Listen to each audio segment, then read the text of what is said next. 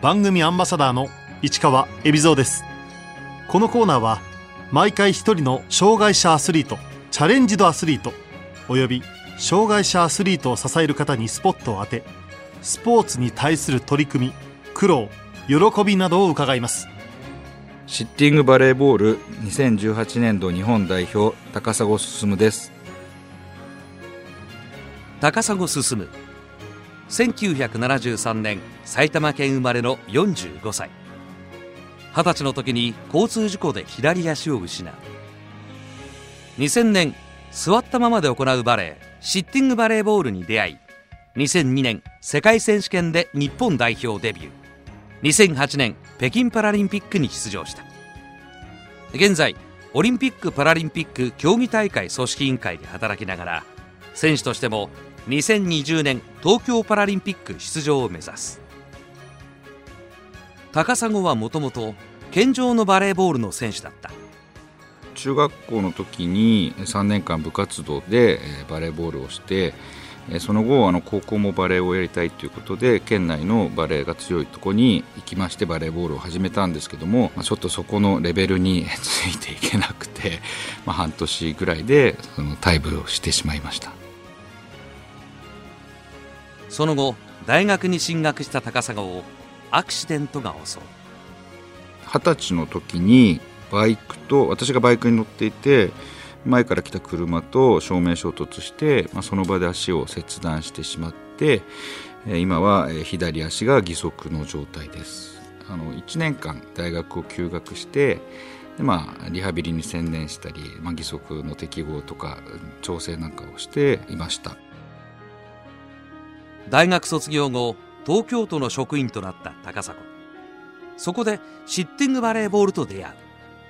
2000年にちょうど東京都に合格しまして、えー、と先輩職員の方からですねあの立ちバレーでやる都庁の中でやるバレーボール部に入らないかっていうことを勧められたんですけども、まあ、その断るきっかけで実は私足が悪いのでバレーボールやってたけど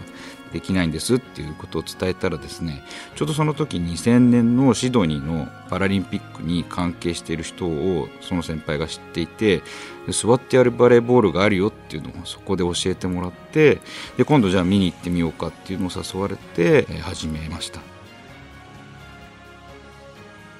東京王子にあるスポーツセンターへ見学に行った高砂はゲームに参加してみた。その時に2000年のシドニーのパラリンピックを代表を目指している選手たちもいたのですごい競技力が高い選手が集まってたので僕はバレー経験者だったのですぐできるかなと思って行ったんですけどまずもってボールが触れないというかあの上げてくれた方にもえ今のトス悪かった？みたいなこと言われていや全然悪くはないんだけど私が全然動けないっていうのでタッチバレーとシッティングバレーボールの違いをすごく見せつけられました。通常のバレーボールと動きが異なる部分は？なんかバレーボールやってると最初手を上げて待ってしまったらアンダーの形を作って待ってしまうんですけども、まあ、実際そこには来なくてボールは来なくて、まあ、結局取りに行こうとするとお尻が浮いてしまうっていうようなのがあってやっぱりちょっとずれたところに来たボールを取るっていうのが、えー、なかなか難しい競技だなっていうふうに思って。また高砂は選手たちが義足を外してプレーしている姿にも衝撃を受けた。皆さん義足を外してやるんですね。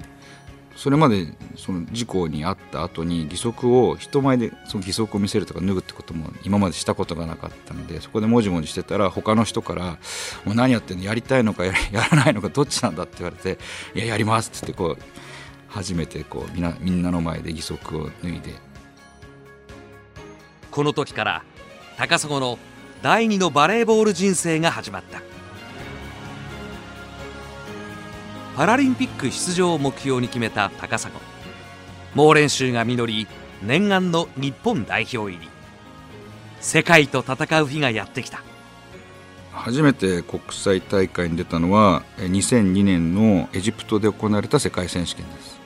この時は16カ国ぐらい出てきてた中で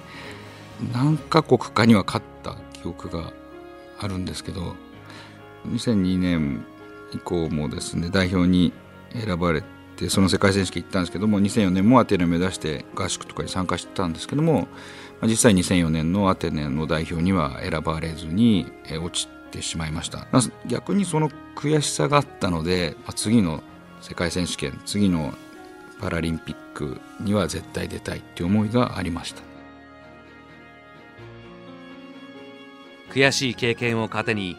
4年後の北京パラリンピックを目指し高砂はさらに練習に打ち込んだ。海外のレベルもその見てきましたし何が足りないのかなっていうところでいくとやっぱレシーブ力サーブカットかっていうところがあったんで自分その2002年の時もリベロっていうポジションでやってたので、まあ、自分はその中学校の時のバレーの経験があったのでその時に基礎的なオーバーアンダーをやってたっていうのがちょっと強みであのレシーブには変な自信があってそういった意味でそこを伸ばしていこうっていうことでレシーブ強化をしていきました、ね、高砂は北京パラリンピックの出場をかけた大事なゲームに代表として出場することになった。行き詰まる接戦の末日本は勝利。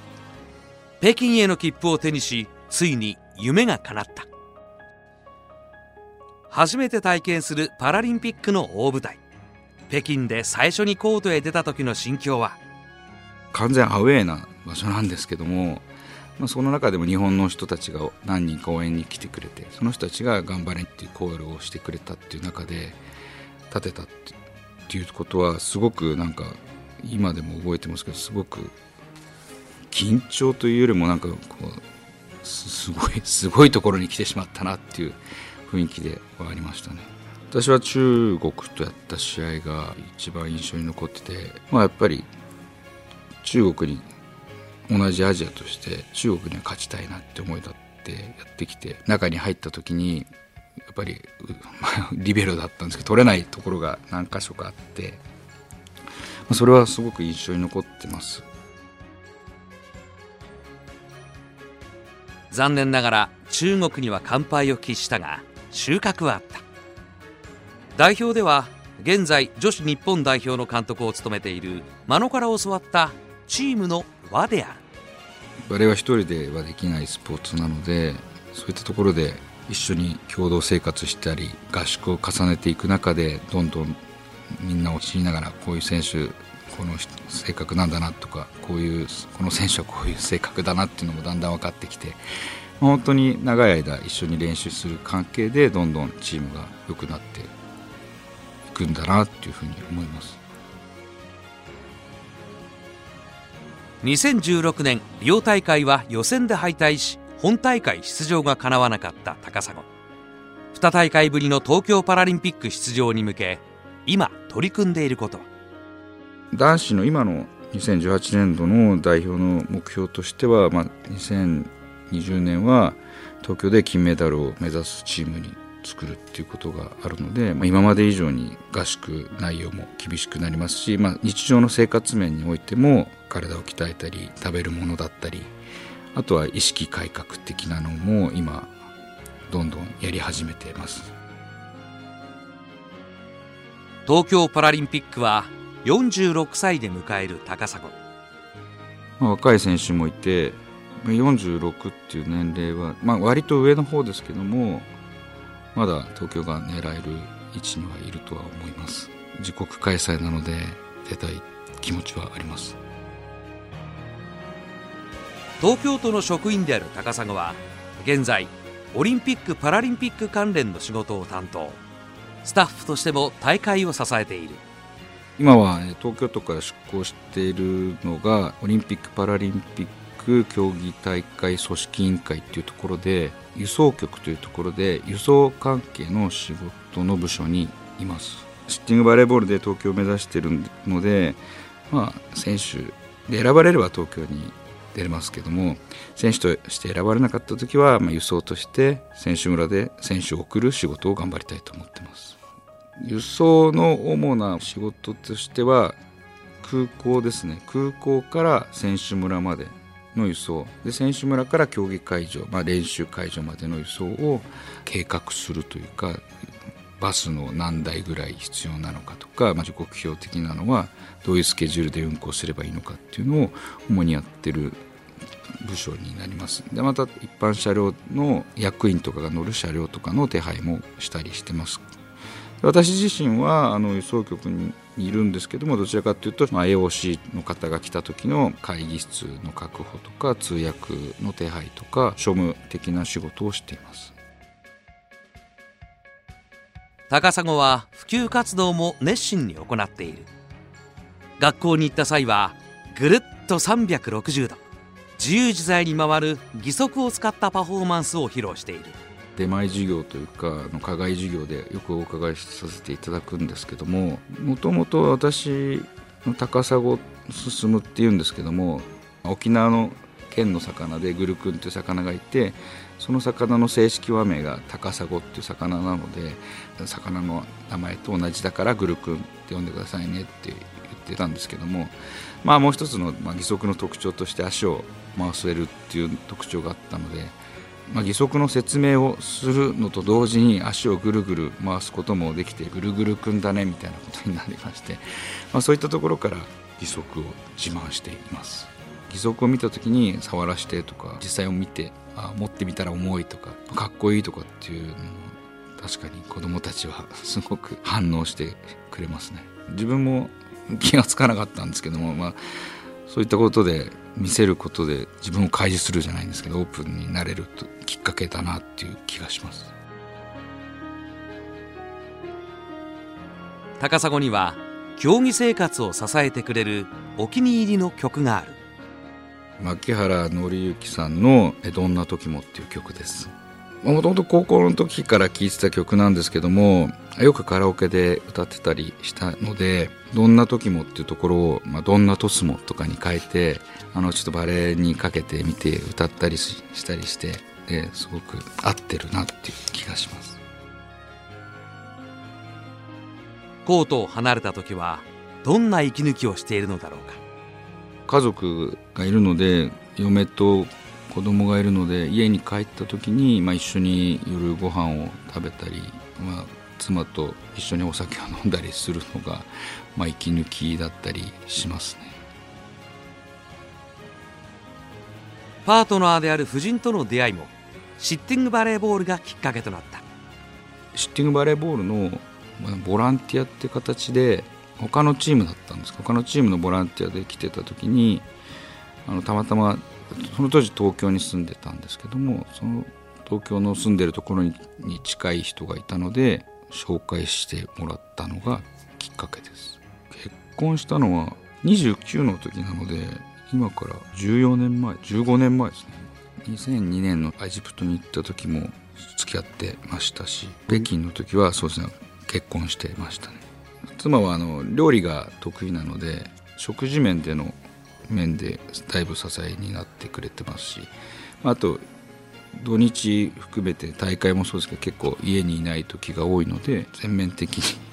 迷惑ばかりかけてますね。子供は小学校6年生で来年中学1年生ですね。今はあの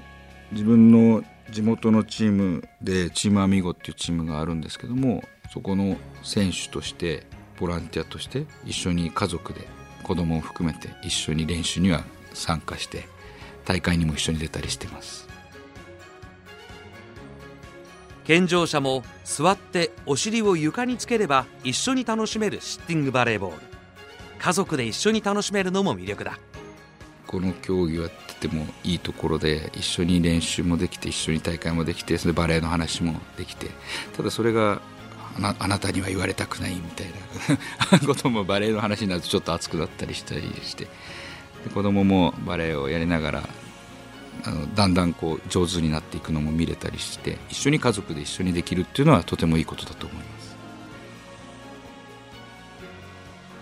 高砂にアスリートとしてこれからの目標を聞いた。このシッティングバレーボールっていう競技をですねやっぱりいろんな方に知ってもらったりするのも必要かなっていうのもあのありまして、まあ、シッティングバレーボールの普及と、まあ、あとパラリンピックを目指す、まあ、障害を持った選手をより多く見つけて育成していきたいなっていう思いもあります。シッティングバレーボールを体験してみたい初心者も大歓迎だという